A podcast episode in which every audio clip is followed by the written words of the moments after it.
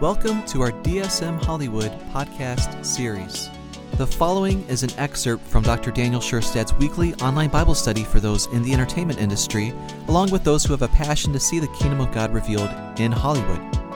For more information about DSM Hollywood, including upcoming events and how to join in on our Bible studies, please visit www.dsmhollywood.com. We're so glad you have tuned in and we're grateful for the privilege to help you grow in your holy calling in Christ Jesus. Before you listen, I encourage you to grab your Bible and set your heart in expectancy to receive from the Lord, knowing that His heart is for you to grow in knowing Him and to grow in walking with Him. As I open here on the Google Meet call, Facebook, and on the podcast, I just want to introduce myself. I'm Pastor Timothy Kirschman. I'm speaking tonight because Pastor Dan Scherstad is on a ministry trip, and we know God is using him mightily. And if you're not aware, Pastor Dan has been speaking a message concerning decreeing. And so this is the third part of that series, and if you want to go back and listen to what he's spoken, we have that available through our website, and you can go to various podcast platforms as well to listen to that. These are powerful teachings, and this is such a topic that people are often confused about. And Pastor Dan is really yielding to the Holy Spirit to bring forth wisdom concerning this topic so we can further walk as children of God because whether or not we will acknowledge it this is a true principle for the children of the of God to walk in that we do have a role to play here uh, as we walk together with the Holy Spirit. And some of the things he's been getting into is that there's a differentiation between what we commonly call prophecy and decreeing. And if you're not muted already on the Google Meet call, I just want to invite you to please go ahead and mute yourself, please. So here, I'm just going to dive right into this topic, and I, my prayer is as you listen to this, that you just have your heart open to what the Lord wants to give understanding to you about, that He would open the eyes of your understanding, especially concerning His power that is at work towards you and in you, because He is the head to His body and to His church. And all things are under His feet. He is the one with all power and authority. But now He has given us that, and we're called to walk together with Him in His will and see many great things revealed here on earth as we walk together with Him. So, as I start with this teaching, I want to point to the topic of what a term has been coined as what we call prophetic. And uh, if you're not aware of this, it's a pretty general term. A lot of times, uh, you can perhaps consider it being inter- uh, interchangeable with the word being walking in the spirit. But I'm gonna I'm gonna dig into this a little bit because I think this will set a good foundation into what I'm gonna be talking about here. Because some of this stuff is just stuff that people haven't yet heard. So, what does it mean to be prophetic? What is prophetic? I also will state this right away as well that we have notes available as, because this is a Bible study. Uh, I don't know if Calvary will have it available right away on Google Docs or not, but either way, at least at the end, we'll make it available so you can go back and really look at these scriptures that I bring forth and chew on this because it's important that when people present scripture to you, that the Holy Spirit, the Spirit of truth, is, is really confirming to you that this is the truth so that you know that you can really chew on this. And as you chew on the truth of God's Word, you are renewed. And as you are renewed in the truth, then you live out the truth that is within you. We're, we're born again, we're a new creation, but we're transformed. We're transformed by the renewing of our minds. So, what does it mean to be prophetic? If you look at the root word for prophet or prophecy in the Old Testament, you'll see a word, uh, I believe it's pronounced nabah, and it seems to infer uh, to bubble up or to spring forth as of as if from a spring. Again, the root word that we get prophet and prophecy from. Now, recall also in the book of Jeremiah, God refers to himself twice as the fountain of living waters. So talking about the topic of what does it mean to be prophetic? What is prophecy uh, in a more general term? Even considering in the Old Testament, we see that people even prophesied on their instruments. And what I'm going to start to pre- present to you here is that it relates to the unction of the Holy Spirit to your spirit and then from your soul in your in this literally the fullness of your being you get to unite you live united with god and it's the unction of the holy spirit coming forth And recall how Jesus said concerning the Holy Spirit that rivers of living water will flow out of your belly or out, out of the hidden man of your heart or out of the innermost being that you are. Again, you're born again of the Spirit of God. If, if you've believed the truth of Jesus Christ and given him your life, you are a new creation. So now, as since Jesus Christ has been glorified, all of us, if we have given our life to the biblical Jesus, to the real Jesus, being a, literally a new creation, we are different than what it was like in the Old Testament when the Holy Spirit came upon people. And even as David pleaded, Take not your Holy Spirit from me. But in the New Testament, he's promised never leave us or forsake us because we have believed on the truth of Jesus Christ that's been accounted to us as righteousness. So we're in right standing, our sins are forgiven. And so, though it's true that in this walk we are warned not to do things that would grieve or resist or quench the Holy Spirit, He's promised He's never going to leave you or forsake you because you're a new creation now that can be as the Bible says, don't be drunk in excess of wine, but be continually filled with the Holy Spirit. We're like a new wineskin that can handle the new wine He's not leaving us. We can be continually filled. So bring that all together, what I've said here regarding the, the word prophetic. It's from His Spirit. He's a fountain of living waters to your spirit. Even the book of Acts, it says at the beginning, in the day of Pentecost, they all spoke in tongues as the capital S Holy Spirit gave them the utterance. And then it also says in the scriptures that when I pray in an unknown tongue, it's my spirit that's praying. So that's what I'm pointing to. That's from the Holy Spirit to your spirit. So what happens here is he gives you an unction by his spirit. And so then literally we can grow and develop in, in godliness so that everything we and it's a growth process. I'm going to get into that more later. But everything that we do can be prophetic, can be led by the Holy Spirit.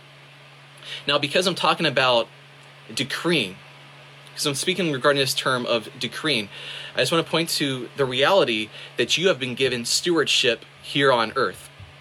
You are made in God's image and likeness. Remember, He spoke creation into existence. And so all creation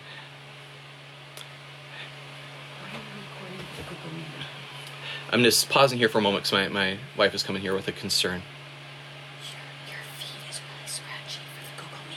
Okay, I'm just hearing that my feet is scratchy, so I'm going to take out my earbuds here. Thank you. So, uh, so as I was speaking, You've been made in the image and likeness of God. And remember, God spoke creation into existence. So we can recognize even that creation itself, there's some aspect to it that is literally sound. And even science has dug into studying this as well. And so we should not be surprised that the Bible says that death and life are in the power of our tongue. Again, we're made in the image and likeness of God.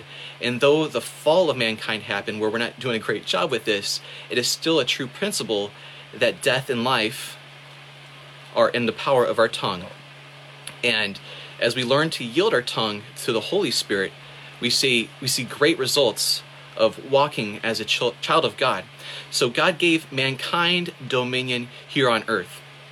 And that dominion that God gave mankind here on earth was meant to be from a place of fellowship with God. As you consider, even when Adam was naming the animals, he was doing that from a place of fellowship with God. That's why we're made. More than the holy calling that we have here on earth, a more important aspect of our holy calling is that we're, we were made to know God.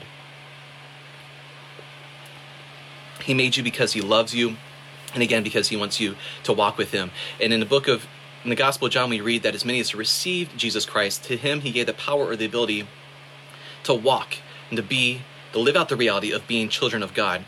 The apostle paul in as we can read in the book of acts when he was in athens he acknowledged that all of humanity is the offspring of god but there's a difference between being made by god and being grafted into the vine and being received and adopted as a children. Jesus Christ is the firstborn among many brethren. Humankind is a very unique creation. Again, he gave humankind here dominion over this creation. And so now that we're restored back to fellowship with God through Jesus Christ, we can operate in this dominion in righteousness from a place of walking with God. It's His Spirit with you. And so this relates to decreeing because it relates to the power of our tongue and recognizing that we're called to operate in this dominion from a place of, again, from fellowship with God where we can do it in righteousness. Now that Jesus Christ has come to earth and given us the ability to become born again, something has changed now, though. A lot has changed, of course. But now we can have authority, not just that we were given dominion, but now we have authority in Christ. And it was different even than what Adam had because, again, we're born again. The Holy Spirit is not leaving us. And I'm not saying that God left Adam, but the blood of the Lamb, the precious, spotless Lamb of God, has covered us. So there's a differentiation that's happened here now, again, where we're a new creation that can be continually filled with the Holy Spirit. So as I open up in this teaching, I'm going to share a few key scriptures that many, many of us have heard. But I want to encourage you, as you hear these scriptures, just keep your heart open to the Lord so He can give you revelation concerning this. Because I'm speaking again, not only that you have dominion here on earth, but you have authority in Christ, even over all the power of darkness, and the authority through Christ according to the will of God, to bind and loose here from earth. In Matthew chapter 16, after Jesus asked the disciples, Who do men say that I am? And Peter says, You're the Christ, the Son of the living God. And when Jesus responds, Upon this revelation of who I am, I'm going to build my ecclesia, the church. Now, Pastor Dan preaches a great message concerning that the word ecclesia is not a religious term, but is a term that relates to what would, would be debatably said as a legislative assembly. And I believe this is further confirmed because the sec- because of the second thing he says. Now, the first thing he says is that the council or the gates of hell will not pre- prevail. It's not able to prevail against the true ecclesia, the true church, which is not those who mentally acknowledge Jesus, but give, believe the truth of Jesus and give Jesus their lives. Why call me Lord, Lord, or Master, Master, and don't do the things which I say? Is when we repent, when we turn to Jesus, that we actually become born again. Now, the second thing he says is this I will give you, this is what he said to us, right after he said that I'm building the church. This is the second thing he said I will give you the keys of the kingdom of heaven. And whatsoever you bind on earth will be bound in heaven. And whatever you loose on earth will be loosed in heaven. So, keeping this in mind, God has given you authority through fellowship with Him as you walk together with Him, as you perceive His will, as you hear His voice, and He's called you to walk in this. Again, this is the second thing He said that from this place, here on this in, in this earth, I have authority as a child of God, united with Christ, and He's the head of the church. And get into that more in just a bit. That whatever I, from this place, bind. And now i'm speaking in the context of using the power of your tongue. But there's more to the reality of binding and loosing i'm not going to so much get into but to share briefly. When you're obeying the lord when you're walking in the spirit and doing as he leads there's so much good binding and loosening happening. But again i'm speaking about the power of your tongue especially consciously participating with the holy spirit or even just perceiving the grace of god as you decree a thing. So he gives you authority to from this place to bind or to loose, and then it affects what happens in the heavens. That which God wants bound or loosed, we get to participate with that. So again, that's from Matthew chapter 16, verse 19. In Luke 10 19, Jesus said, Behold, I give you the authority to trample on serpents and scorpions. Now we have to believe this. This is the word of God. It's not according to our feelings. Behold, I give the authority to trample on serpents and scorpions, and over all the power of the enemy over all the power of the enemy. We should let our faith, our belief unite with this because as we believe, then we live we live out what we believe. So we want our, our believing to believe the truth. We want our mind to unite to the truth that truly the power that's within us and this is one of the reasons that enemy tries to be intimidating from the time we're little children, because the enemy wants you to think that you are weaker than a devil.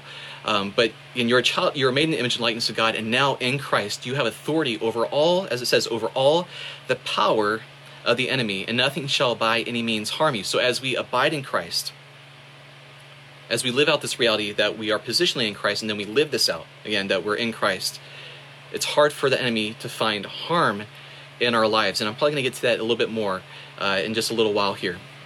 And likewise in Luke chapter 9, he says this Then he called his 12 disciples together and gave them power and authority over all demons and to cure diseases. The reason I brought up that scripture is because in Luke 10:19 it says that he gives us authority over the power of the enemy.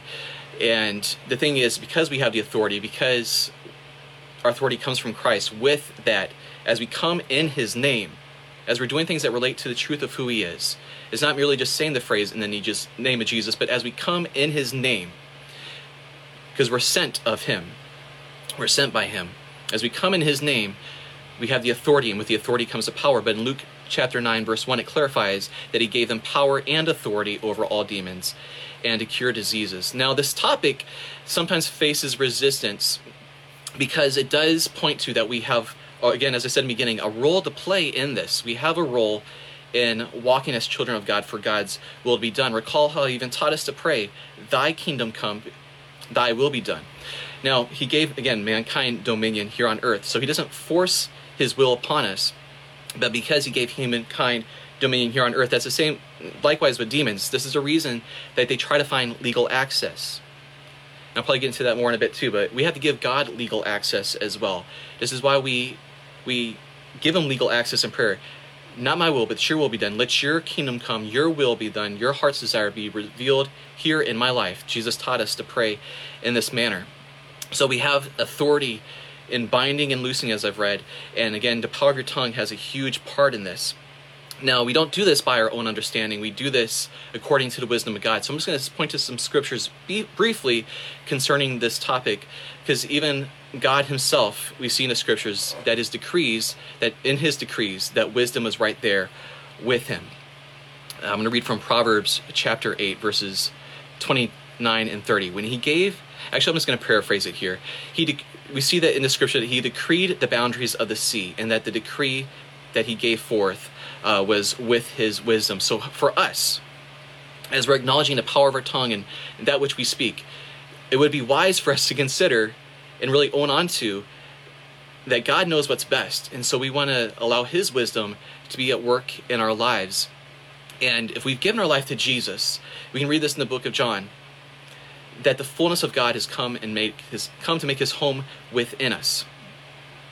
And so we can be assured that this wisdom is also inside of us and he's teaching us he's guiding us into all truth by his spirit he's there to help us learn to walk in this and the thing about the wisdom of god is it's not as often as we read in the book of proverbs lean not on unto your own understanding but acknowledge him in all of your ways we don't want to lean onto our own understanding but we want to allow god's wisdom to be at work uh, consider even that it was god's wisdom even though jesus is the express image of the Father, that he is the Word become flesh. And he acknowledged when he was here on earth that he could call down a legion of angels. When they took him up from the garden to be crucified, it was God's wisdom to let that happen. He didn't decree something contrary to that for his own or just put yourself in those shoes to, to, prevent yourself from that physical harm, but it was the wisdom of God to, to allow that to happen. And I like to acknowledge this too when I when I bring up the story when Jesus was taken uh, uh, from the garden to be crucified. When they said, Are you Jesus? He replied, I am. And in Hebrew, if I'm understanding it correctly, it sounds like he said, Hayah. So he said, Hayah, I am. And, they, and if you read in the scriptures, I, I, would love to see this more in movies that portray this scene. They actually fell back and down to the ground because when we, and I'm, I'm going to bring this into your shoes here for, for a moment here, when you acknowledge the truth of who you are in Christ, Again, your mind unites with the truth, then you live out the truth. And it's when we have a revelation of who we are in Christ that we, we do grow in living out the power that is within us. So even as Jesus acknowledged that he is the I am, that power that was released, they fell down to the ground. But again, for the greatest good, he went to the cross for us. And so, yes, we want God's wisdom, we want his leading, but at the same time, we, we should be mindful that we don't want to freeze up in our lives and be afraid to do anything. And that's part of what happened to me uh, as I was growing in learning to follow Christ is I didn't realize how much liberty there really is. And this is, I'm going to be hitting this point a few times with you guys tonight or whenever you're listening to this or watching this, that there really is, as you just, as you learn to walk with God, you'll discover there really is a lot of liberty. So you don't want to assume to do nothing until you literally hear God's voice and yes, absolutely, we're called to walk in that as children of God. That if you want that, that's a good desire. The Bible says, desire earnestly spiritual gifts. So if that's in your heart to desire that, that is from the Father to want to hear His voice. And we receive that in so many ways, but yes, it can be literally hearing from Him. But in my past, I was so concerned on waiting for the right holy moment to do things that I could debate to say that I could have experienced more great things in walking in the Spirit. Not that I had to prove myself to anybody, but it's a joy to walk with God. Eventually, what I realized was in everything that God is ordering my steps, especially for us uh, as we get older. This was at a time where I didn't have as many obligations in life. I didn't have uh, a nine to five job. I didn't have a family that I was taken care of. So I had a lot more liberty in my life just to wait on the Lord. And He was faithful to direct me to different places. I would literally wait by the door and he, he, he was faithful to direct this. There's times where I had to go to a grocery store to ask what grocery store to go to. I, I was about to leave in many situations. I'm about to head out the door, and the Lord hold, uh, he restrains me. Now, th- there's a reality to this. Uh, even we see this in the uh, Apostle Paul's life that he was going to do a good thing. He wanted to go preach the gospel in Asia, but the Holy Spirit restrained him. He withheld him. He, he told him not to, and, and that wasn't forever. But in that time, it was not the right time. Now, this is a little bit different. You know, I'm just going to the grocery store. It's, it's definitely different. But when the Lord gave me the release, right when I would step into those doors at the grocery store, a person that he wanted me to minister to, somebody from the past would be there. And this is not just a grocery store, but many places. So uh, this would happen. And I'm sure it's an example, as an example, as I saw was posted even in the notes there, that yes, we're called to wait on the Lord. And waiting on the Lord doesn't mean waiting and doing nothing. It means, I like to think of it like this. When I go out to eat, if somebody has a title of a waiter, not just a server, but a waiter, ideally they're actually waiting on me. They're they're attentive to what I want. And when I communicate when when they're there, then I can communicate to them to them what I want, and then they can wait on me. And so we can live a lifestyle of this. But what I wanted to point to uh, to here really in this point is that there's a lot of liberty. So when you're living your life and you're in the momentum of life, uh, he is there ordering ordering your steps, and in those moments, if you'll be open, there's so many great things you can do and operate in authority. Even uh, guarding the peace in a place, even uh, interceding and, and, forbidding violence to happen in a place. And I'm going to share. I'm going to get into this a little bit later to help you grow in knowing the authority that you have. So I'm going to again. I'm going to be pointing to that a little bit more later. Uh, specific examples that you can walk in and uh, decreeing as a priest and a king, and operating in your authority that you have in Christ. And so, in, in, as you're living your life, know that God does want to reveal His name. Uh, Mark sixteen twenty, he was we read that He confirms the word. It's His will to confirm the truth of the word with signs following. So, don't wait. Don't feel like you have to wait. Don't feel like you have to wait until you get the answers that you're seeking, or what am I supposed to do with my life, Lord? Uh, then I'll start serving you. No, you you get to walk as a child of God now. And one of the things you can start doing now is interceding, praying for others. And I'm, I'm going to share a little bit more on what really is meant by intercession. But before I do that, I'm going to read a scripture here. 1 Timothy chapter 2 verse 1. Therefore I exhort first of all that supplication, prayers, intercessions, and giving of thanks be made for all men. We read in the scriptures that God is, is not his heart for any but to perish, but for all to come to him, to all to come to the knowledge of him. Now he knows who's going to receive him, but his heart is for all to come to him, to know his love, to be restored back to fellowship with him. And the Bible says that he's given us, as the body of Christ, the ministry of reconciliation. And um, one of the roles that we can play in helping people come to this place of the knowledge of the truth of God's love for them is, as the scripture said there, praying for not who you think you should pray for, but literally for everybody. We are God's intercessors. We are the body of Christ. We are the vessels here on earth that can perceive God's will and pray that out again because He gave mankind dominion here on earth. So we get to participate with the heart of God to see His heart revealed here on earth. So now I'm going to be speaking on the topic of us being priests and kings. After our Google Meet call, I, I loved that this topic started coming up a little bit and it's so relevant with this. So I'm gonna, I'm gonna spend a little bit of time here uh, just feeding us a little bit more on this topic of the reality of being priests and kings. In the book of Revelation, we see the body of Christ referred to this referred to in this way twice. That's in Revelations 1 6 and and 5 10. And 1 uh, 1 5 it says that Jesus is the ruler over the kings of the earth. So he's the king of kings. And again, what I'm about to point to here is that we as a body of Christ, we are a kingdom of priests and kings. Now, I shared before, I'm going to say it again, that there are notes available. There's other scriptures with this. I'm not going to share them all, uh, but you can go back if you'd like and really study this out further. Uh, Revelation 5:10 it says that he's made us kings and priests to our God. Some scriptures really are intentional or I should say translations to point out that this is a now concept. He has made us kings and priests now unto our God. And then it says, and we shall reign on earth. Let me share another scripture in case you think that's debatable that you are not a king and priest now. Romans 5:17. This is from the Passion translation. Death once held its held on us its grip, but by the blunder of one man, death reigned as king over humanity. But now, here it is. How much more are we held in the grip of grace and continue and continue reigning as kings in life? we reign as kings in this life.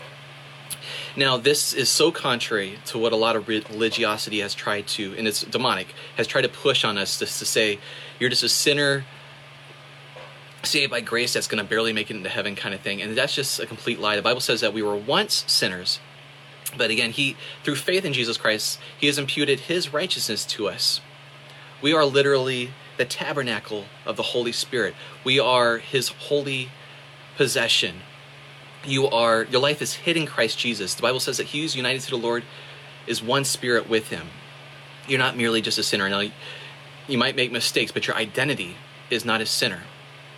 You are a new creation in Christ Jesus. now concerning being a priest, consider the priest in the Old Testament, how they would intercede on behalf of the people. And now likewise, that's what, we're called to do is through Christ, we intercede on behalf of the people. And they also in the Old Testament, we see that priests they would offer up sacrifices. Now, for us, we present our entire being a living sacrifice, holy and pleasing to God. This is our reasonable act of worship. We give our entire self for the will of God. That's carrying our cross. Jesus said that we're not even able to be his disciples unless we forsake all and carry our cross. Now, carrying our cross doesn't mean that I'm putting myself in harm's way by my own understanding. Jesus did that for the joy set before him. But carrying your cross means that you're living through the Father's will. We, Jesus said that if you want to find your life, you're going to lose it. If you want to experience this true joy of that you are united with Christ, but if you want to consciously experience and live that out, you're going to have to give up some sacrifice, give up your life so that you can truly find it and live through Christ because He indeed, truly, scripturally, and in reality, He is the resurrection and the life within us. So we, we offer up our entire being as a sacrifice. And we also, uh, biblically in New Testament, we see that we offer up sacrifices of praise. And also the, the priests, they were the ones who had access to enter into the holy place through the blood of the Lamb. Now, Jesus Christ, He is our high priest. He is the high priest. But now, through this one high priest, we all have access to enter and stay, stay in that place. Now, we enter in. So even in a place of walking in life, uh, even in times of worship, in times of intercession, know that you can enter to the throne room of grace boldly. You can come forth boldly, and we're called to come forth boldly, not not in an arrogant way, with gratitude, with praise and thanksgiving. Even when Jesus taught how to pray, he started with you go to him as Father, our Father. You acknowledge who he is from a relational place, who is in heaven. Hallowed be your name or you come to him for the truth of who he is. You don't you come you don't again you don't come arrogantly. You, you reverence him absolutely. He is but he loves you as a father and you are all as a body of christ we're welcome to the place and again we're called to stay in that place of fellowship the bible says to pray without ceasing and the Bible also says, "The fellowship of the Holy Spirit be with you all." Amen. So, saying in saying that, I'm saying that we're called to stay in a place of continual fellowship with the Holy Spirit. You are, this is what I'm bringing together here, you are priest in Christ Jesus. And uh, uh, now, getting back to this topic of intercession, so we get to be in fellowship with God, and from that place of being in fellowship with the Lord, we get to perceive His heart, His will in intercession, and cooperate with Him.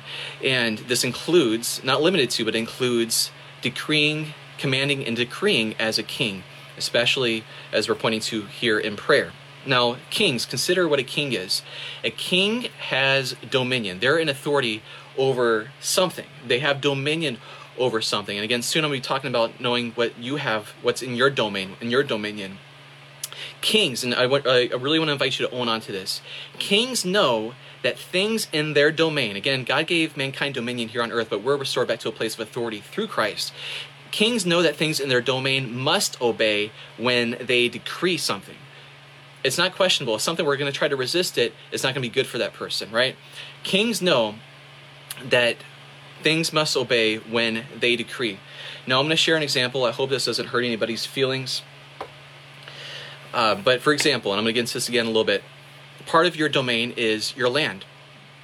Even if you're renting, that's if you're renting, that's legal access you have. This is now your domain. This is now your land. Now, I had a compost in my backyard, and my wife was so good to she, I don't know if she realized she was being prompted by the Holy Spirit to say we should get rid of that compost, and I think that was from the Lord because very soon after a huge swarm. I don't know necessarily what kind of if there were bees or what is or hornets, but a huge swarm. They weren't the bumblebees. Don't worry. A huge swarm of bees came. It seemed like at first thousands. Uh, it was it looked like a plague. Uh, Kelly just heard this uh, sound of rushing of many bees coming to our backyard, and they tried to make a habitation there. And so me, by God's grace, being at the place that I understand that this is my domain, and I have dominion and authority here on earth through Christ, again, living from a place of being united with his heart. And so I went to proclaim a decree over the land. I'm sorry if this sounds silly, but it's true, and, you're, and true results happen. And as I'm saying a decree that they need to leave the land, I literally, as I'm saying the decree, I hear the Lord give me a time. And so I proclaim, by this time, you must leave. And then what happened, and again, I'm sorry if this offends anybody, but what literally what happened is after that time was up, my wife goes in the backyard and she sees. Thankfully, it was a lot of them did leave, but scripturally, we see Jesus. I'll get into it maybe in a bit. We see that even Jesus acknowledged that creation can be rebellious.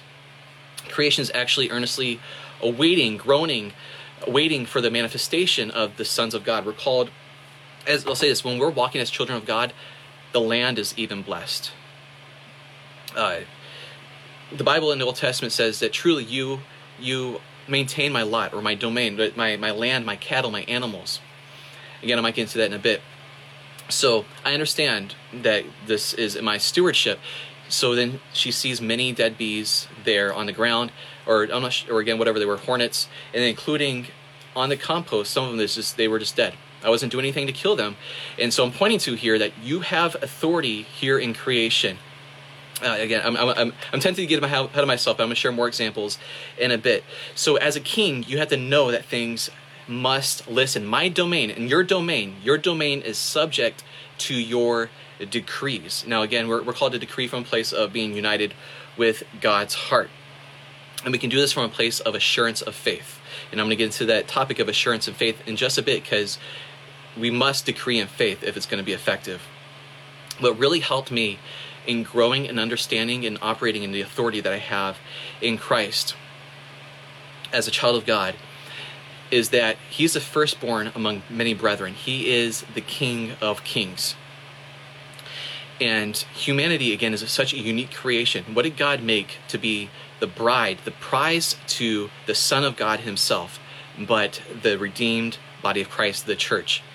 It's kind of a big deal uh, remember, Jesus even said, He who's least in the kingdom is greater than John the Baptist. It's a big deal to be a born again believer. It is in all of existence and all creation, again, it's a big deal, whether or not you know it. So, even in the spirit realm, you are, per se at least, I, I dare say literally, royalty. And so, as I speak, as I speak in authority, I, I recognize that I'm a king and things must listen. Again, he's the firstborn among many brethren, and he is the king of, of kings. And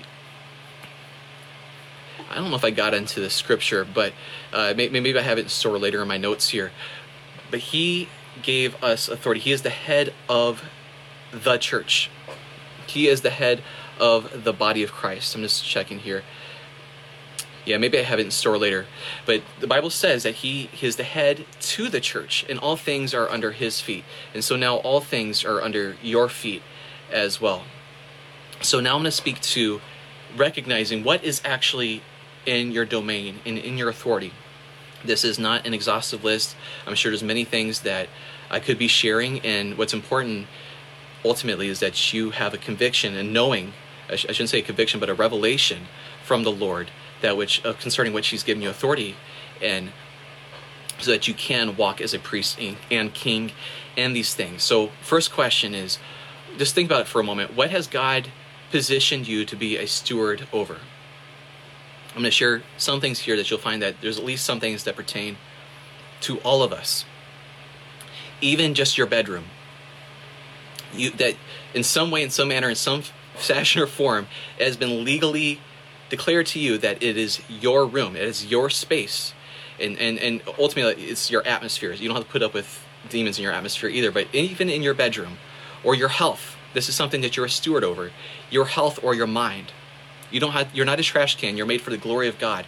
You you guard this temple of the Holy Spirit. You guard what you allow to be sowed into your soul and into your mind. You you through Christ you command every thought captive to the obedience of Jesus Christ because your mind is so powerful or such an important instrument in how you live your life.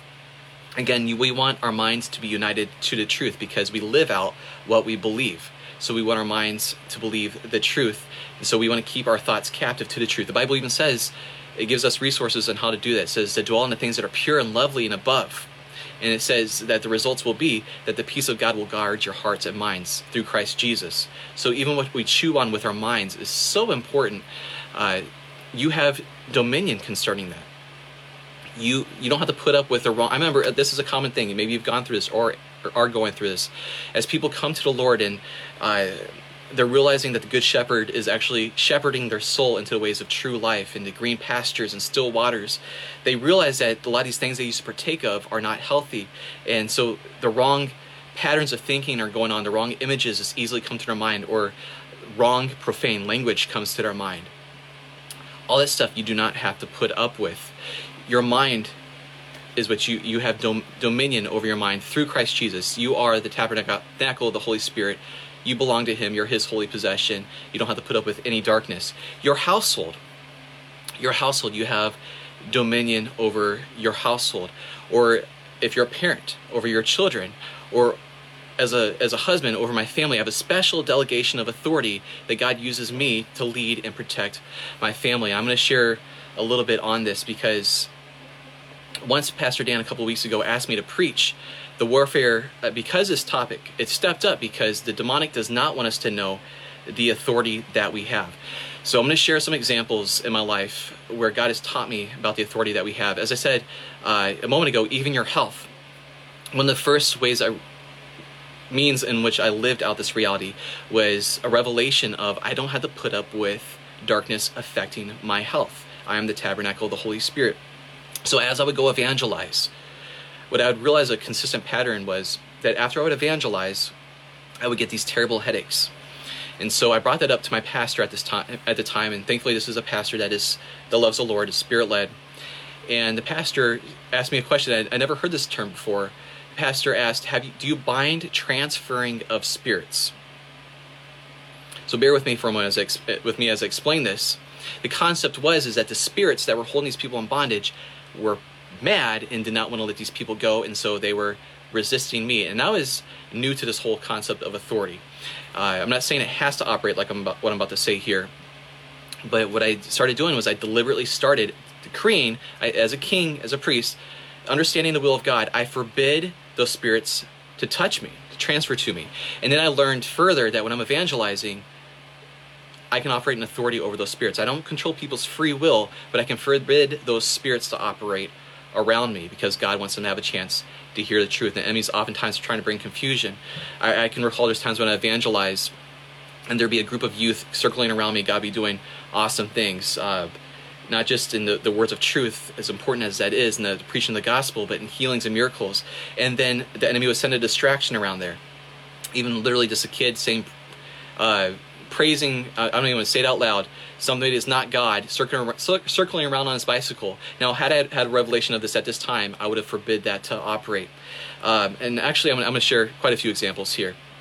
So, what happened is God gave me a revelation of the authority I have that I don't have to put up with that. And so there's times when I'm around a person, and as soon as I'm by them, I'll feel certain. And this is the way I experience it. I'm not saying this is the way it's meant to happen for you, but there's times where I'll feel a pain, and God will give me discernment that this, this there's a spirit on this person.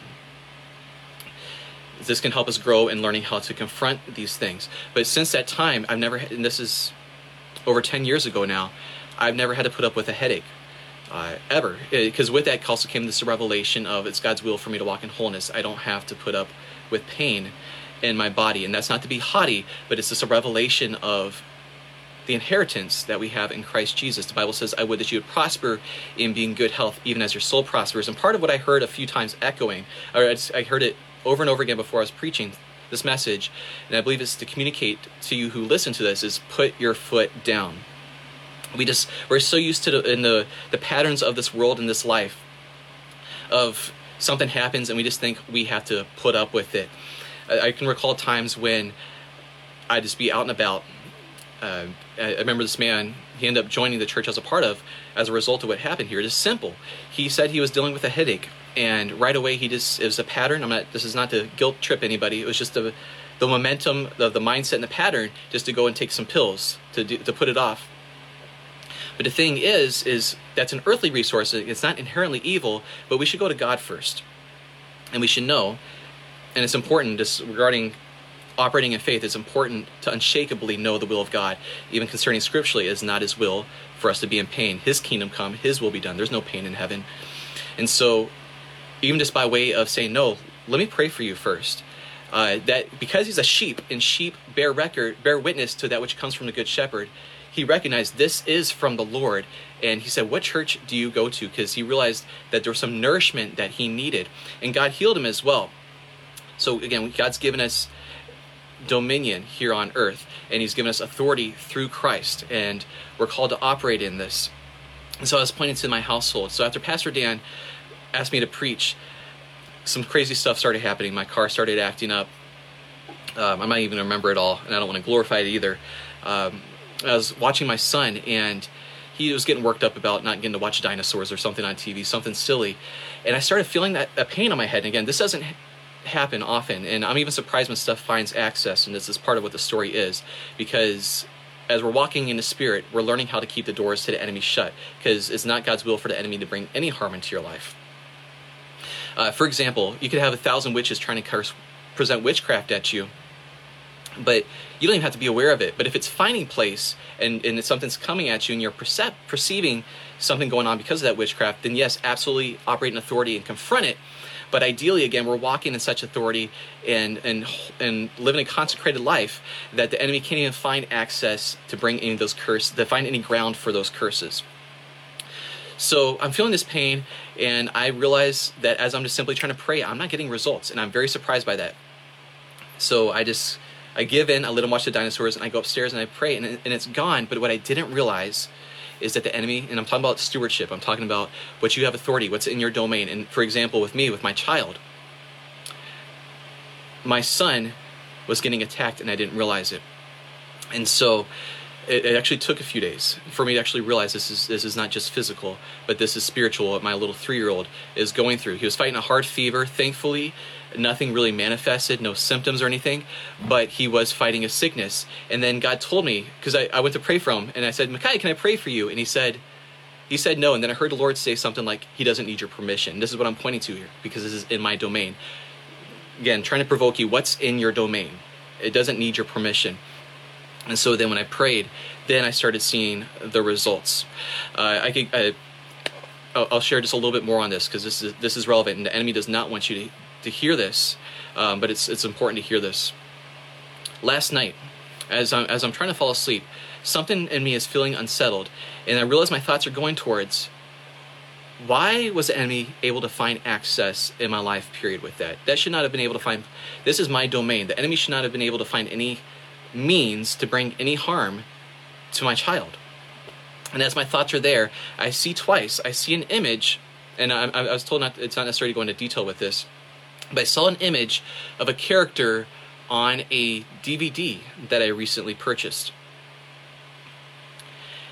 And I'm, I'm, this is a movie that if I've seen it, I don't remember anything about it. As I see this image, it's just uh, a, a, knowing what it's concerning, but I'm kind of resisting it in my carnal mind. Like, well, I don't even know if that's really what that is. I should have taken it seriously and just dealt with it at that moment. There would have been greater peace in the household. So I'm talking about the enemy's looking for a foothold. He's looking for access to bring harm. Nothing shall by any means harm you, but it, again, the context is abiding in Christ. Now, the mistake I made is that I knew something felt me about something in me felt unsettled in the first place about buying this movie. I thought there was a chance that it had witchcraft in it, but I kind of brushed it off. And but what happens by way of me buying this movie, I willfully, of my own free will, said yes to it. Uh, a good example is even when you're walking through the grocery store, you might hear just the witchcraftiest music going on. But as Jesus, as the scriptures say, uh, we, we, you can't get away from the world. You're the light in the world, the world is darkness, but you need to be in the darkness to be the light there and, and rescue people. But if I start rejoicing in that music, then I then I'm coming in agreement in some manner, in some fashion, where it where it gains legal access into my life. So likewise with this movie, I had given it legal access, and I had hardened my my conscience in this that I wasn't even allowing myself to really perceive or discern what was wrong with it. And so I see this image, and then today I go on Google and I look up the movie and I'm looking for the character, and I see the character uh, in the fashion that's presented to me, and then I realize that this character is a wizard. And the thing is, is witchcraft is completely rebelli- rebellious against the ways of God. Uh, again, you, you want to guard your soul. You don't want to entertain your things yourself with things that are literally demonic. That's a that's an open door for the enemy. So end of story hopefully, as I just threw it away as I should have. And I can share story after story. Even one time, here's a, another brief one. There was a, a lady, I'm not going to go into detail on purpose here, where I she asked Kelly and I to go visit her. She was dealing with a terrible uh, illness that kept her bedridden. And before I went to visit her, I saw, and this is at no fault to her, uh, or I should say, this is not to pick on this person uh, by any means. It's God show, God corrects us because He loves us. And even what I shared there uh, with that movie, I'm not talking about earning right standing with God.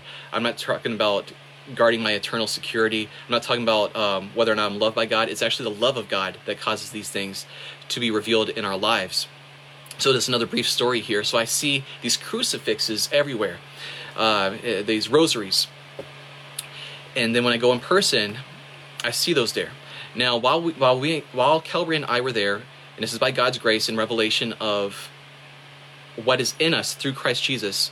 Remember, uh, we see in the scriptures that we, there's this prayer that the eyes of our understanding would be enlightened to know the hope of the calling, the glory of the inheritance, this power that belongs to the saints. So while we were there, this lady was completely pain free. And I pointed out what was there, and uh, the Lord had revealed that to me and there's somebody else there who was really really just really taking advantage of that person for sake of fame by the way and that uh, it's sad that that's a, many of you guys are probably aware of that a lot of people just try to associate with somebody to try to become more famous their, themselves. So that person identified strongly with those things and took offense and really resisted that.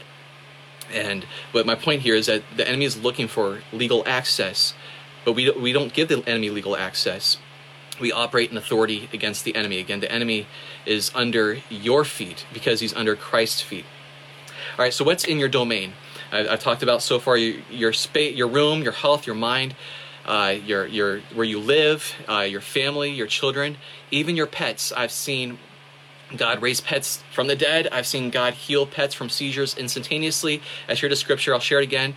Truly, you maintain my lot. So that includes your pets and your land. You don't have to put up with things harming your pets or your land. But you have to know this. If you're going to operate as a king, you have to know it because the enemy will try to bring questioning.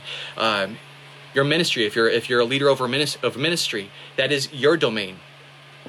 He's going to lead you to operate in authority uh, concerning things so that they don't operate in there. Your secular job, uh, especially in the context that like that God sent you there, or even that you can know that God orders your steps.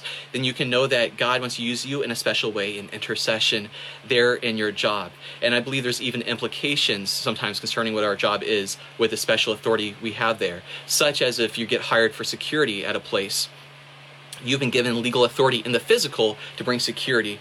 Uh, so even all the more, they don't realize how much authority they're allowing to be in your in your your court regarding the security of the atmosphere in that place.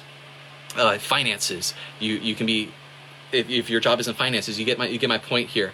Uh, so what again? What has God made you a steward of? What has God said that you are a steward of? Even things that have been prophesied to you, and this relates to the DSM Hollywood. When God spoke this, He spoke it before we started operating it in it. And just to say it briefly, we recognize that God has given us authority in that which is called Hollywood, so He can use us in special ways of a delegation of authority in Hollywood to forbid things to operate.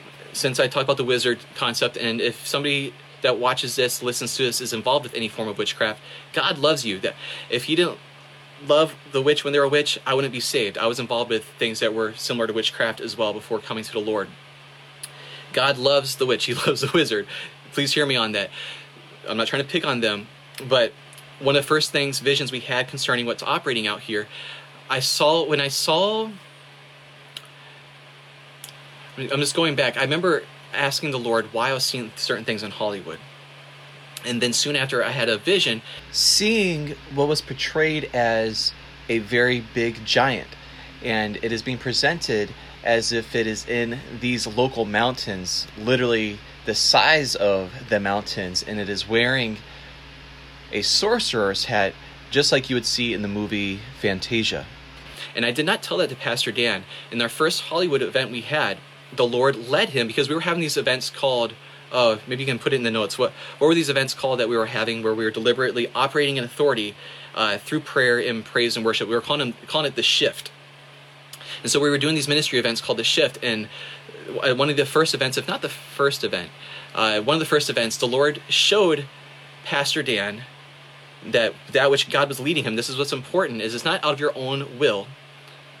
You at least perceive the grace of God in it, um, if not hearing Him clearly, because Pastor Dan is called to this area with authority from God, not just of his own will, but called to it.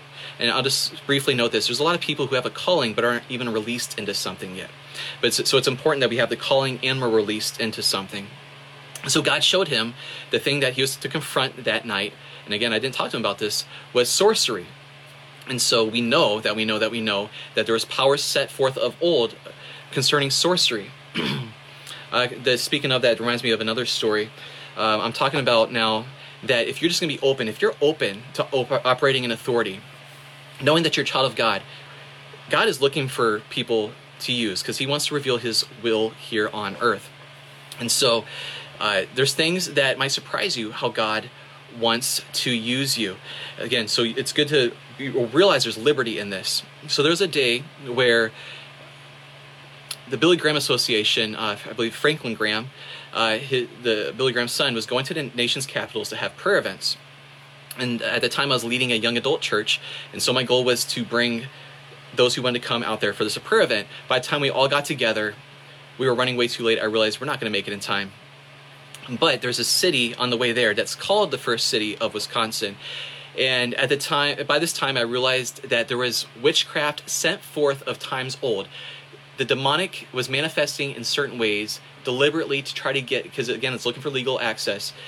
It was manifesting in certain ways to get humankind, who has dominion here on earth, to say yes to its ways. And so this witchcraft of old was set forth. Now the demonic has a strategy. There's a reason it wants to do that. I'm, I'm just being told there's other things I can share now too.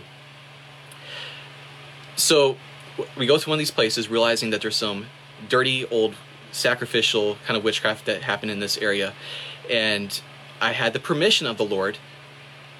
So it's like Peter, like Peter, he asked permission to walk on water. So I had, he, he didn't necessarily hear it, but after he asked, he had the permission. And he anoints us for his will. So I go there, and as I'm going to the very, and this is a pyramid, by the way, or a former pyramid structure uh, there in Wisconsin, as weird as that is, right? As I'm at the, each corner, I get this nudge from the Holy Spirit. So I start declaring or decreeing what the Lord leads me to decree. And what I don't realize that the my wife in the uh, ministry told me later what they saw happening, and this is I'm talking about we can all walk in this, is we're just willing to walk in authority. If we're willing to acknowledge that we really are priests and kings here on earth, and we really do have authority to be the vessels of intercession for God's will to be done here on earth. They saw literally above us a swirling happening in the clouds right above that former pyramid structure. So we can operate in authority even against things that were set forth from times of old. So after that happened, I started asking the Lord, where else can I go to operate in these things? One of the places the Lord led me to was a place called Lizard Mound, where even Nephilim bones, or debatably Nephilim bones, nine footers with six fingers, six toes, were found on those grounds, kind of thing. When I showed up there, I heard a spirit really uh, mad that I was there, and we faced warfare getting there. Um, but I recognized there's old witchcraft sent forth, and God gives us authority. So even this old structures in the spirit that were sent forth, that we can break those down. Now, interestingly, I, I uh, never mind. I'm not supposed to get into that. Okay, so then I asked the Lord, where else? Where's the where's the Illuminati? I'm just gonna say it. Where where are these people in in, in the, the, in the uh, I don't know if I said that, but at least the people in secret societies. Where are they getting together? Where are they casting their witchcraft? And can I go there? And so the Lord showed me a place called Holy Hill. It's this beautiful premises. Uh, it's a Catholic premises out in Wisconsin. And again, it's got to participate with the Lord in operating in authority. The spirits, they have to listen to you. Uh, they have to listen to you. When you go to pray for somebody, they have to listen to you. There's times when I go to, uh, when I've gone to pray for somebody, or uh, I'll give you an example here. Uh, this is this might seem silly. Maybe you've heard me share this example before. But even in my atmosphere, I don't have to put up with demons around me. Now, again, I'm not. Gonna, we're not called to operate in authority over people, but over your atmosphere. You don't have to put up with demons hanging out around you. And so there's these group of young people. They're hijacked. Uh, and so they're just blurting obscenities to top their lungs rejoicing over wicked things about this girl who almost died and then it hit me wait this isn't just people who need jesus there's a demon trying to vex me right now and so i'm just sitting a few feet away from them and i, I just whisper just ever i don't, you know, it's okay you say it with authority but you don't have to do acting with it but you do you do say it with faith and authority. I commanded that spirit to leave, and I heard it say, "I don't have to listen to you." And this, I in the past, I started hearing the spirits try to say this because they knew that if I didn't understand I had authority over them, then they were able to remain there because you operate in authority by faith. This craziest thing, silly but crazy. They go from yelling and cussing, and they just get completely quiet instantaneously, and then then a moment later they start whispering about taxes so uh, even there's times where I'm out somewhere in work and I'm around a person that I realize the enemy is just really stirring them up. They're just really worked up. They're anxious. They're they're again they're they're abs- abs- absurd profanities coming out of them kind of thing. And so I just start worshiping the Lord in my heart or confronting that spirit.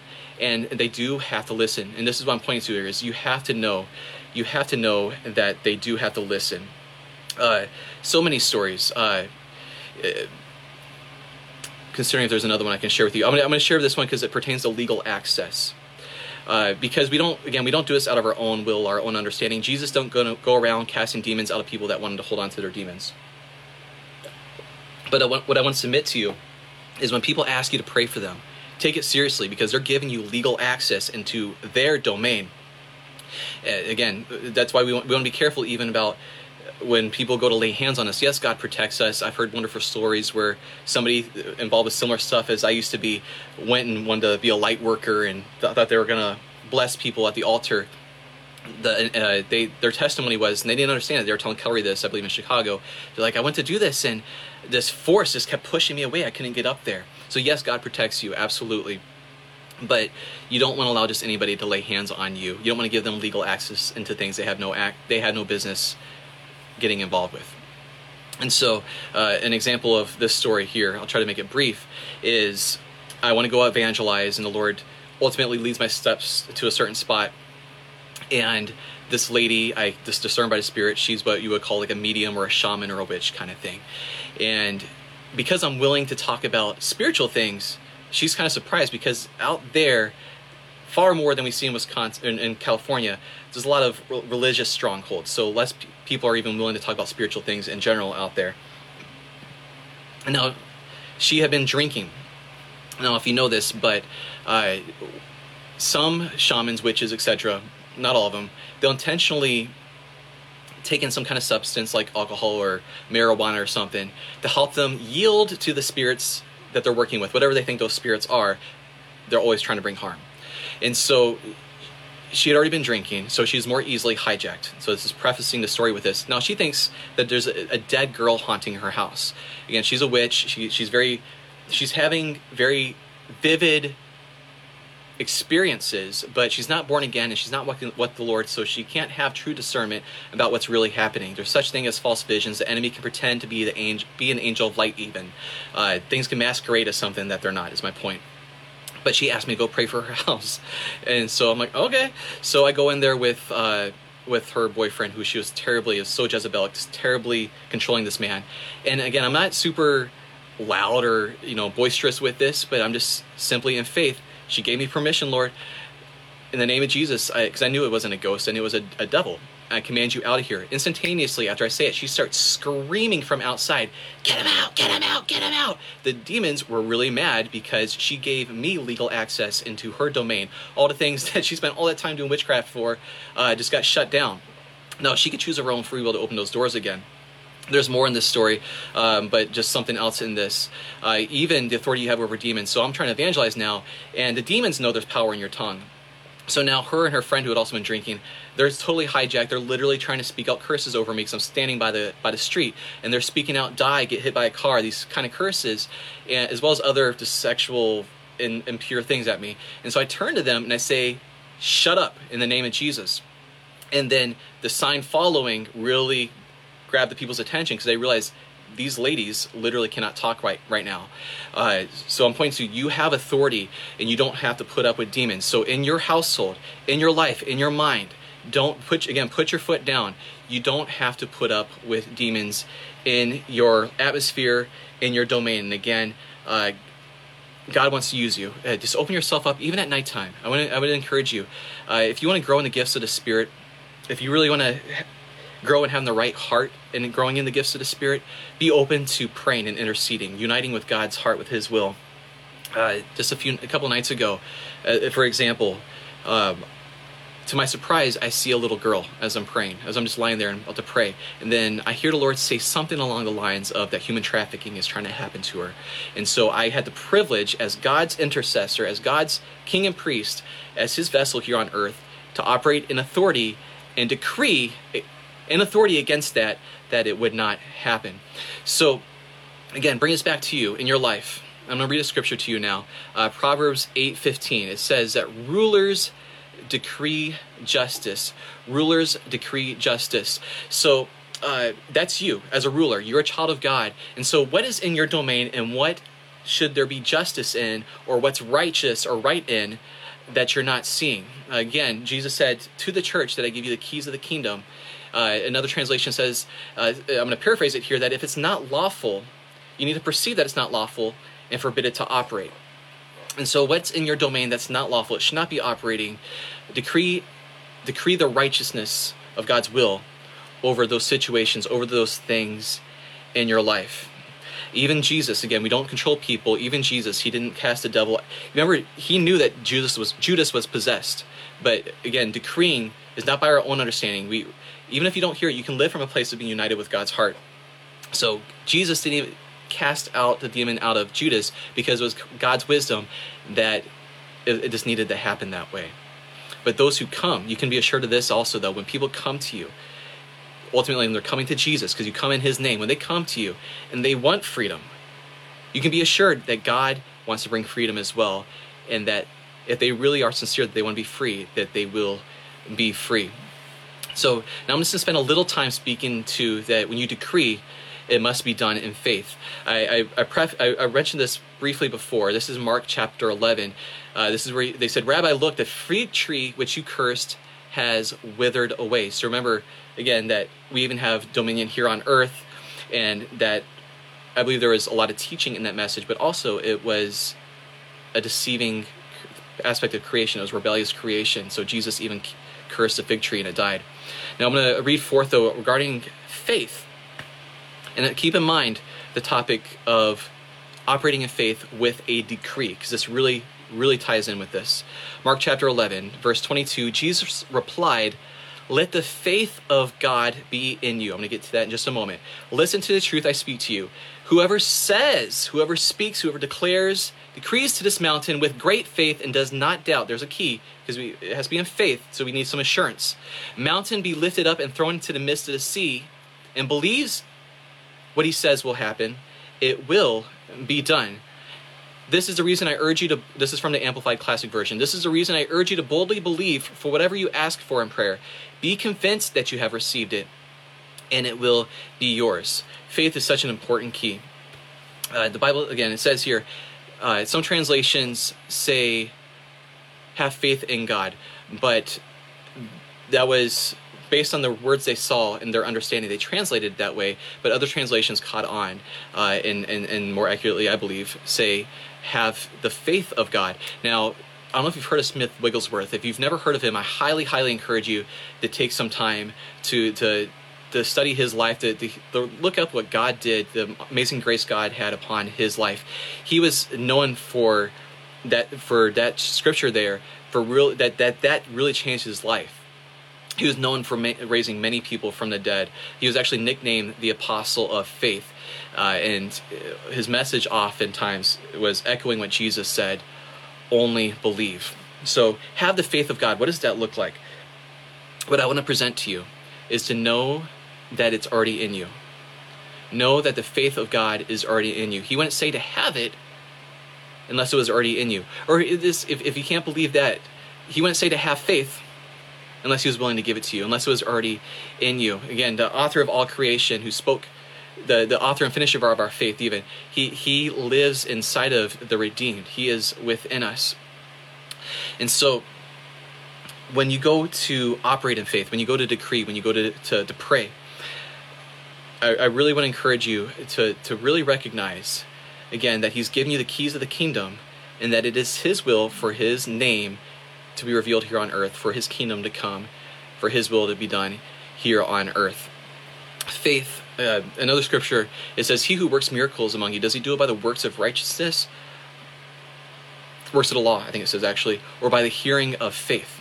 And the principle is, is that when we operate in the supernatural, that we have to believe. But even more importantly, we're called to operate in the supernatural through fellowship with God, that it's according to His heart and His will. Even when you go to pray for people, what I encourage you to do is just to be open to God's heart. God, what do you want to do in this person's life? Uh, what, what's what's a priority to you? So yes, what they request, he, He's faithful to fulfill the righteous version of that. But God is concerned about wholeness. And so when you go to pray for people, you can have that assuredness in your heart.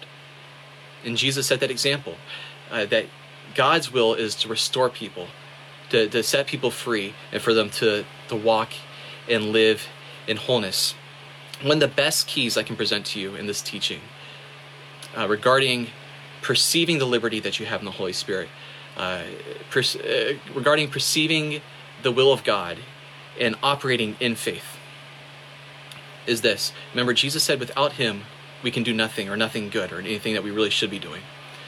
It really comes from a place of setting your love upon Him, of abiding in Him, in the vine, and then the right f- results, the right fruit comes forth the best key I can present to you is to abide in a place, to, to allow yourself to, to, develop a lifestyle of abiding in a conscious fellowship with God. Set your love, again, set your love upon Him. Uh, remain in continual prayer. Prayer is not just asking God for stuff. It's the uh, more fully the word prayer infers. I feel His blessing even upon this, just to stay in fellowship with Him.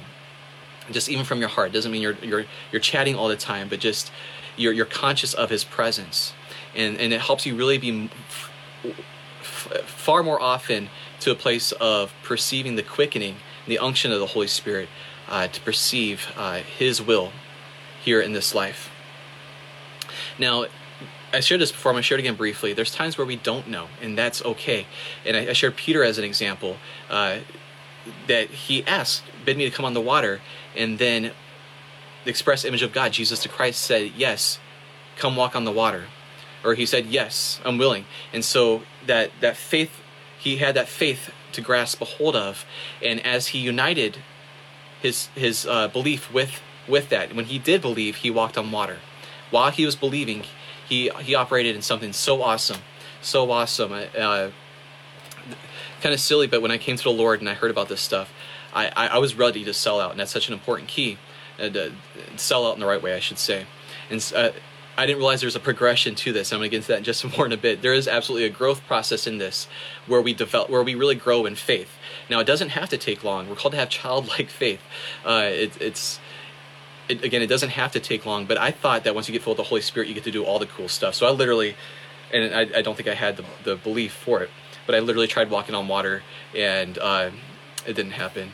Uh, but if you get a word from the Lord or you perceive the yes from the Lord, it really brings a strong encouragement, a strong boldness to operate in faith. Pastor Dan recently shared the example of a story of Abraham and uh, Sodom and Gomorrah, and where Abraham uh, he is saying, well, even if there's this many righteous people, and he's putting this this context that if you decree a thing, or uh, and he's getting the permission, is do you say yes to this Lord? Do you say yes to this Lord, and then God establishes it. And a lot of times, what we don't realize is God is the one even stirring us up to pray, to be that vessel of intercession.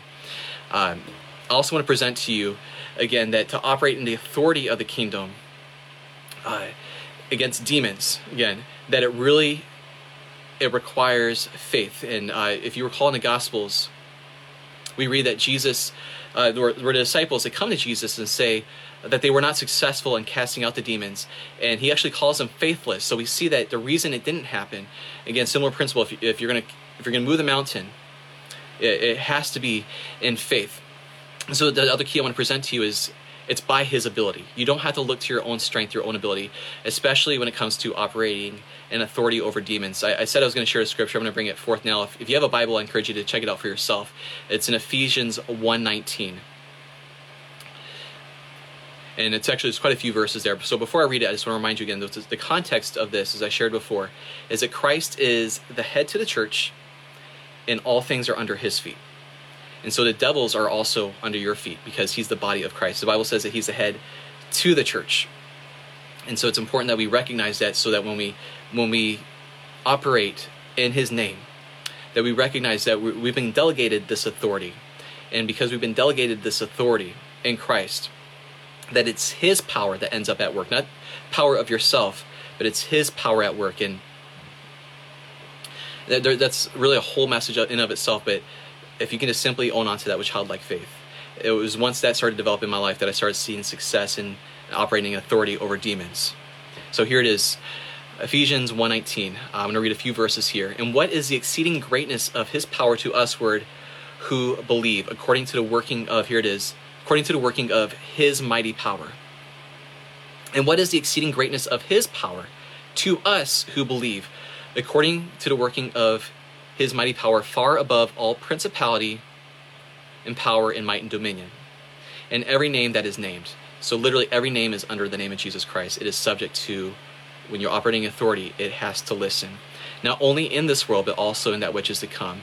And He has put all things, He has put all, literally everything, under His feet and gave Him to, to be the head, to be the head over the church, which is His body, the fullness of Him that fills all in all. So, with this title that I presented t- today in this teaching about revelation of your authority and decreeing from that place, I, I said it before, I'm going to say it again. I highly encourage you just to simply chew on the scripture that it's His will for His kingdom to come and for His will to be done, so that He can give you revelation. He can open the eyes of your understanding concerning the power that, that is granted to you as a believer. It's one thing to mentally know something; it's another thing for it to be revelation. And what really happen, what really helps is when you just read the scriptures concerning that which you want to develop and grow in.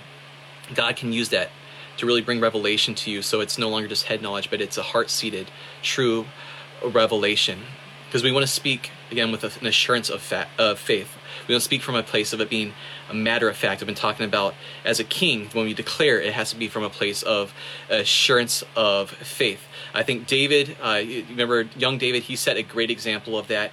Um, you can read it more if you'd like. I have in the notes as well. But First Samuel chapter 17, he literally decrees a thing. He decrees about what's going to happen to that giant, and surely it happens. He cuts off the giant's head and everything. He spoke from a place. He spoke matter of factly, and he spoke from a place of knowing his God. He knew who God is, and as you know who God is, it really, really, really helps you have boldness uh, when it comes to operating in faith and in, and an assurance of faith uh, because again you know who your god is. You know what his will is. You know his heart. You know his ways and you know he's right there with you. That's david he knew that god was with him. He knew god's ways. He knew god's will. It was not god's will for uh, for this giant to be intimidating these people that were called to be a holy peculiar people where god wanted where god wanted to reveal his name in their midst. Now we are we are spiritually we are now spiritually israel. We are a, a holy peculiar people um, that show forth god's praises.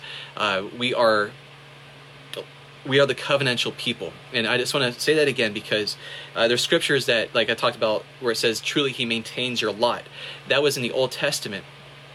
But you should recognize all the more now all the more now the blessings that we have uh, the Bible even says we're, we're blessed with faithful Abraham. So these even these blessings that were proclaimed to Abraham, the example and the father of faith, uh, that they belong to us now. So when we have a revelation, when we when we when we grow in relationship with God and we, we perceive that it is His heart, His will for certain things, then we speak with assurance and we operate as a king. Now, one of the things, last things I want to say about operating as a king is if you're going to operate as a king, you're also going to have to fight or stand as a king. See, kings know that there's times that they have to fight. And so, even as I shared the example with my son, I didn't just pray once and uh, I wasn't seeing the breakthrough that I should have been seeing. I, and I'll get into this again in a moment from, as we read in James, I was earnest, I was steadfast, not letting go in a place of I'm not letting you go until you bless me kind of mindset. This is not supposed to be here. I know it's not supposed to be here, so I'm not letting up until it goes. Uh, even when I go to pray for healing, there's times where I go to lift up my hand and the Lord gives me a correction. And so I know it helps me have faith. No, God is really doing this, and I'm not letting go until this is done because God and God knows why it didn't happen instantaneously, but this shows me I, I get to participate with the heart of God that this is not I'm not backing down from this until this is dealt with. And we should have the same mindset again. Put your foot down when it comes to things that are trying to operate in your life that are contrary to Christ. Put your foot down. Do not let those things uh, be in operation again. As a king, you also sometimes have to fight.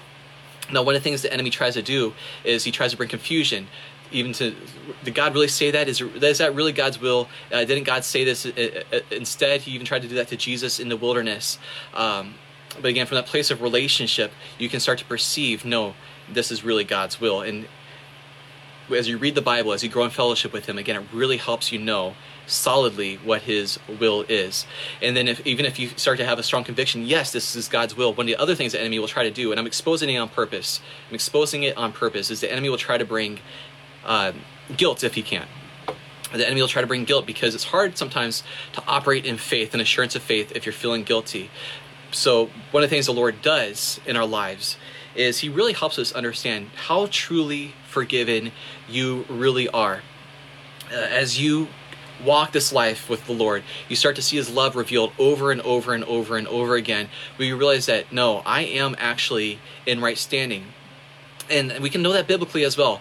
Uh, Hebrews 10 22, it even says, that we have this continual access that we that we have this access we can draw near with a full assurance of faith because we have been covered in the blood of Jesus Christ. I'm paraphrasing here. And even 1 John 1 9, that we can know that we know that we are forgiven. And uh, abiding in a, I'm just I'm talking I'm sharing a lot here, but even if you want to walk in this might of the Spirit, the Bible says to rejoice always, pray without ceasing, give thanks in all things. He's not just saying that because it's a good idea. That actually helps you stay in a place of walking in faith walking in faith where you're chewing on every word that's proceeding from the mouth of God and you're seeing his name revealed over and over again in your life. So, uh, if confusion is trying to happen, go back to a place of praising the Lord. The demonic cannot stand to be a, a, around that. And another way to guard your heart is also just make sure you're guarding your, your motives, your love for people. Um, because at the, the end, again, the enemy will try to bring, uh, and try to find legal access uh, or try to bring confusion. But as you're loving the Lord with all that you are, uh, it really helps you stay in this place of assurance of faith where you can boldly decree from a place of living united with God. So, uh, again, it's so important that you know that you know that you know that something is God's will. And as I start to get closer to closing out here, I just want to provoke your thought to consider how does God decree something? He's our example. The Bible says, I almost said this in the beginning, but we're called to be imitators of God as dear children. And so how does God how does God decree a thing? Okay, so he he decrees it like it's factual and it's unchangeable because it actually really is. And again, the faith of God is in you. Hebrews 11:3 through faith, we understand that the worlds were framed by the Word of God, so that the things which are seen were not made of things which do appear. So we understand that literally God, through faith, that God spoke creation into existence. And the reason I share that is to again remind you that the same God who spoke creation into existence, that He lives within you. Now, if you want to check it out in the notes, I have so many examples of how God decrees something. You can also see in the book of Daniel how God uses Daniel to prophesy that which God decreed. And um, actually, what happens as a result, if you're familiar with that story with Nebuchadnezzar, is eventually Nebuchadnezzar understands okay, no, this is the God who has the everlasting dominion. His is truly the kingdom from generation to generation. And he says, Who can restrain his hand, or who can say to God, What have you done?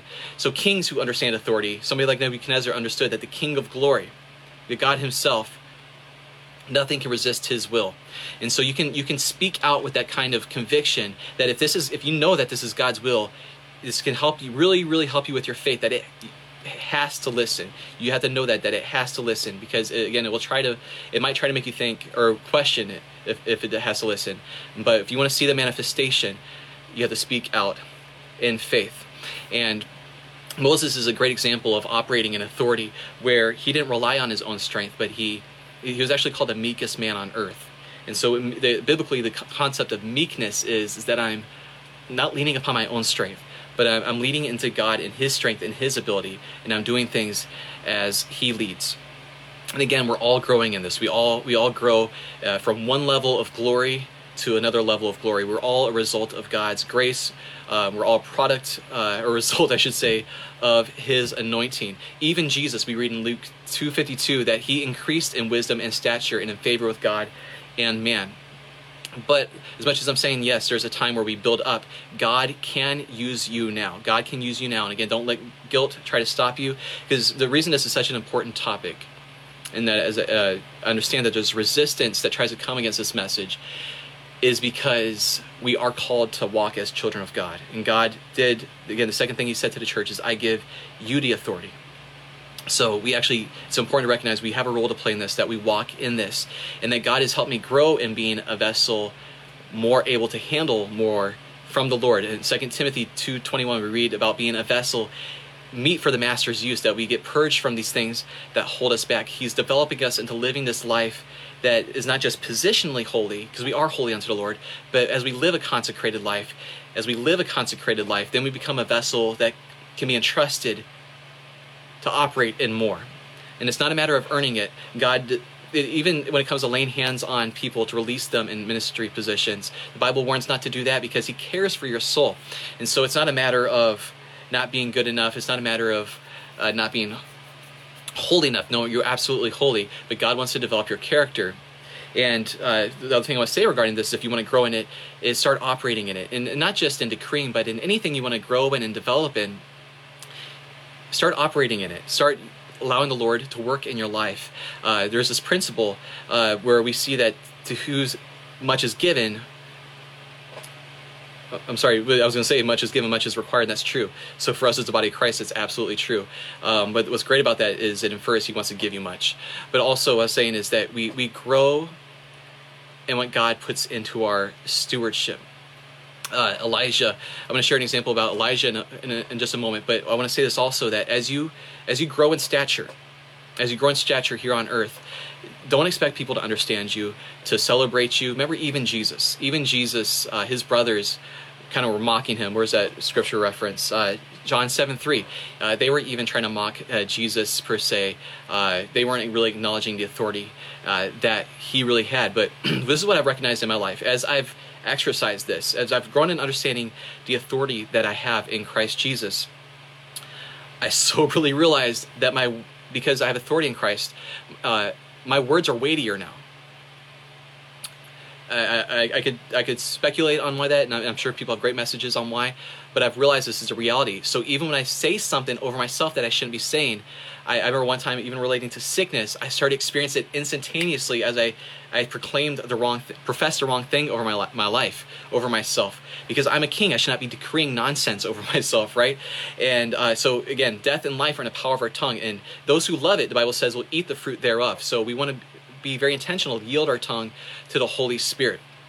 Uh, so as I, as I as I shared, I want to share Elijah briefly as an example. I started pointing to the scripture reference before. It's in James where it talks about the prayers of the righteous avail much. And what's interesting with that context is it's talking about 1 Kings 17, uh, and Pastor Dan preached on this for a bit recently as well, where Elijah decreed, he decreed the drought. But we see also that it was prayer.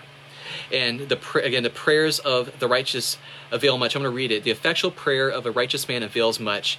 Uh, Elijah was a man subject to like passions as we are, and he earnest and he wasn't even born again, debatably, uh, because Christ, even if Christ was revealed to him, Christ had not in this time died and rose again and ascended to the right hand of the Father. And remember, Jesus even said up to John the Baptist, he was the greatest prophet, but now he was least in the kingdom was greater than John the Baptist. And he prayed earnestly that it might not rain, and it rained not on earth by the space of three years and six months. He prayed again, and the heaven gave rain, and the earth brought forth her fruit. Pastor Dan, actually, I don't know if you've heard this story, he got to participate with the will of the Holy Spirit to proclaim uh, that the drought was over in South Africa. I mean, this that was a cool story, so I'm going to share it uh, in case you haven't heard this before. Uh, a couple of trips ago, when he went to South Africa, as he arrives on the plane, the Lord tells him that He's telling him to proclaim that the drought, spiritually and physically, is over. Uh, and so he goes to this conference, the Open Heavens conference, and there's a pre-service, and he says, the Lord said this. Um, and as a sign, it's going to rain in the sanctuary. And so people thought the pastors they love him. They're like, yeah, he's got a little overzealous on that one. And so the opening night of the conference, God tells him now's the time. And there's a similar principle because then God tells, as you read in First Kings, Elijah to say now's the time that it's going to rain. Uh, but I'm also pointing to here about being a vessel meet for the master's use. Um, the prayers of the righteous avail much. Now, again, the righteousness of God has been imputed to you through faith in Jesus, Jesus Christ. You are uh, the righteousness of God in Christ Jesus. But there is something about also being a vessel increasing and being meet for the master's use. So at this conference, the Lord tells Pastor Dan it's time, and he procl- and he speaks it out um, that the rain's coming. And a storm came outside. It was not on the forecast, and actually ended up in the newspaper. This whole event, how God used him.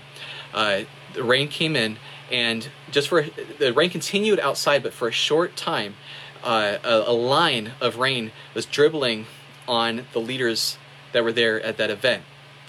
So again, the storm happened, the rain came, the sign as God proclaimed would happen, that this, the drought was done physically and spiritually, and then it ceased in the sanctuary while it continued to rain outside. We get to participate. It's such a privilege. We get to participate with the will of God, and people don't have. And I'm sharing that as a public example but you get to, and I shared a few personal examples. There's a lot of things you get to do, you can do, and nobody ever has to know about it. Yet, even regarding rain, you get to participate with the will of God. God sees what you're doing. He sees what you do in secret. He sees how you're serving Him. It doesn't have to be for other people to see. But again, you get to do this now, and especially if you want to have the right heart and growing and walking in the Spirit, I highly again encourage you to allow yourself to be in that position of of intercession and I just want to point here again also, as I was starting to say before, about the, the intensity, the, the earnestness of prayer. Pastor Dan recently preached about Jacob, where he was wrestling with God and saying, I'm not going to let you go until you bless me. We can have that mind, that conviction, that, um, what's the word I'm looking for? That, um, just that seriousness of faith, of I'm not stopping. I'm not letting go until I see the manifestation because I know the manifestation is supposed to happen. And so as you decree, you can ha- you can speak out with knowing that it's going to happen. And as even if you're praying for somebody, for example, or or continue to stand in faith regarding something, you stand in faith. And if you continue to stand and faint not, you will see the manifestation of God's will in your life. Uh, as I was as I'm concluding here, I was thinking about my grandfather uh, I didn't get to know him as a Christian. I know that he was a Christian on my, on my father's side. Uh, my grandmother, who's still alive, she shared a story with me of how he got filled, his experience in getting baptized in the Holy Spirit. To me, that's a great example, tied in everything I was sharing here, a lot of what I was sharing here. Because he had a son, maybe I'll tag him in here, uh, my uncle Ron, who was born prematurely. Uh, he's a big dude now, but he could fit in the palm of your hand at that time. And when he was born, and he, he went through he was had some severe kind of flu going on. And so my my grandfather earnestly was not letting go praying for his dear child to be healed. And in that place of earnestness of praying he was drawn he i don't know if he how much he understood this principle but he was digging in also in faith.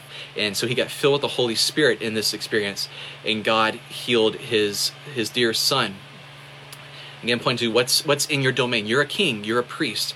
What's in your stewardship? What's in your domain? Don't back up. Don't let down. You stand in faith. You, you decree as God leads. You decree in faith, knowing that the manifestation of God's heart has to happen. So, uh, in conclusion, here, I would, I would encourage you, even when you start your day, just have your heart open to the Lord. Start your day in prayer. You have dominion here on earth. Give it back to the Lord. Give God access in everything in your life and, and be deliberate to be open to the Lord's leading to how He'd have you intercede. And even if He'd have you decree over your life or over the things you're in stewardship over, forbid the darkness to operate. This is what I do. Uh, I shared a story after a Google Meet last time I did the teaching. How I, I'm intentional to pray, start my day in prayer. And the one day that I just got caught up and I, I, I did not prioritize praying and covering things in prayer, knowing that the enemy is looking for ways to try to find access that one day I, I hear people yelling outside. I look outside. There's a young man being put down uh, with a gun in his hand on his belly. Now, thankfully, God still protected what was going, trying to go on there. But I, I look outside and I see guns or cops walking around with their guns pointed, looking for somebody else. I hear them yelling at the, this young man, "If you put your gun down, we won't shoot you." That kind of thing. And I don't think it was any coincidence. It was the one day that I did not do this. That I did not cover everything in prayer, putting it back in God's hands. Uh, where again, I, I, I, I make it, and I have to be careful not to be religious about this. I should do it. I have to be intentional to do this in faith. I forbid darkness to operate in my life. I forbid darkness to operate in the things which I'm a steward a, as a steward over, and I encourage you again uh, to do the same. And again, I encourage you to recognize that God has given you liberty to participate with his heart, to walk in the Spirit. Uh, again, as Jesus Jesus Christ said, um, "As the Father sends me, so send I you." That was John twenty twenty one, and then in Acts ten thirty eight we read how God anointed Jesus of Nazareth with the Holy Spirit. We're anointed with the Holy Spirit and with power. Jesus said, "You shall receive power when the Holy Spirit's come upon you."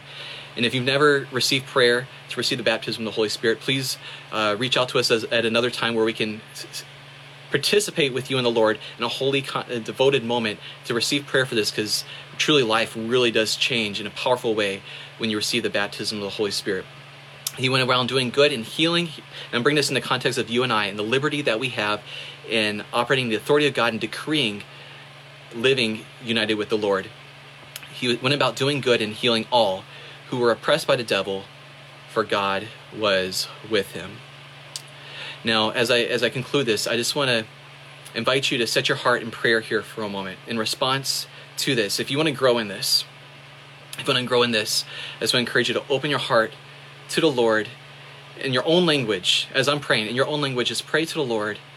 If you want to grow in walking in the Spirit and operating in authority and experiencing the joy of being that vessel of intercession for God's will to be here on earth. I thank you, Father God, uh, that you have redeemed us, Lord, to to know your love, Lord, to, to know your fa- know you as Father, and that we we get to grow in knowing what it literally means to be a child of God. And I thank you, Lord, that no no thing that you're leading, no Rhema word is impossible for us who believe. Everything that's according to your heart, according to your will, we can unite in faith and see your heart revealed here on earth. So, Lord, we just we open up ourselves. We purpose to open up, Lord, to believe for great things. As Jesus said, that greater works will we do than him because he is ascended to the right hand of the Father, and now we can all be filled with the power of the Holy Spirit. So we thank you, Lord, for transforming us by the renewing of our mind, for really helping us understand the power that is at work in us, this power that is in us, that we are literally here on earth and in the Spirit, children of God. Help us understand, Lord, more, more what it means about this authority uh, that we have in you and to decree as kings and priests as you lead. In Jesus' name, amen. Now, here, as I close out on Facebook, I just want to encourage you that if you if you're unaware of this, if you haven't checked this out yet, please find us on social media, DSM Hollywood. Uh, you can connect with us more there. You can find out more about the resources that we have online at our website, dsmhollywood.com. We're going to be having some more upcoming in-person meetings soon. We'd love to connect with you. If you live out here in this area, we'd love to connect with you in person. We are here because we know that God's heart is for you and with a specific focus, but not limited to the entertainment industry. We know that God wants to reveal his heart in the entertainment industry. So, again, I want to invite you to connect with us. Thank you for listening.